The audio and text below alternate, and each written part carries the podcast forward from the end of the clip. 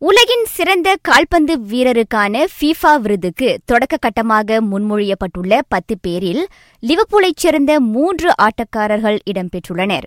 Mohamed Salah Virgil van Dijk Sadio Mane ஆகியோரே அம்மூவராவர்.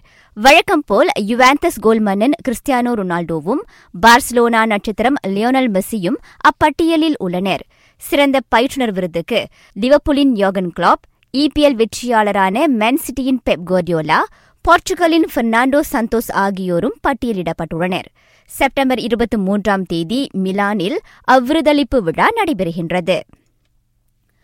தொடர்ந்தும் பருவத்திற்கு முந்தைய ஆட்டம் ஒன்றில் பாயன் மியூனிக்கை ஆறுக்கு ஐந்து என பெனால்டியில் வீழ்த்தியது. அந்த இறுதியாட்டத்தில் இரு அணிகளும் இரண்டுக்கு இரண்டு என சமநிலையில் இருந்ததை அடுத்து பெனால்டி வாய்ப்பு வழங்கப்பட்டது.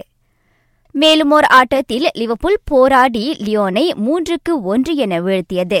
இதற்கு முன் நான்கு நட்புமுறை ஆட்டங்களில் தோல்வியை கண்ட த ரெட்ஸுக்கு அவ்வெற்றி ஆறுதலை அளித்துள்ளது. ஆஸ்திரியாவில் நடைபெற்ற ஆட்டம் ஒன்றில் செல்சி ஐந்துக்கு மூன்று என ரெட்புல் சாஸ்பர்க்கை தோற்கடித்தது. மற்றொரு ஆட்டத்தில் ஆர்சனல் பிரான்ஸ் கிளப்பான ஏஞ்சஸுடன் ஒன்றுக்கு ஒன்று என சமநிலை கண்டது. நாட்டின் ஒற்றையர் பிரிவு வீரரான லீ ஜிஜியா தாய்லாந்து பொது பூப்பந்து போட்டியின் இரண்டாவது சுற்றுக்குள் நுழைந்திருக்கின்றார்.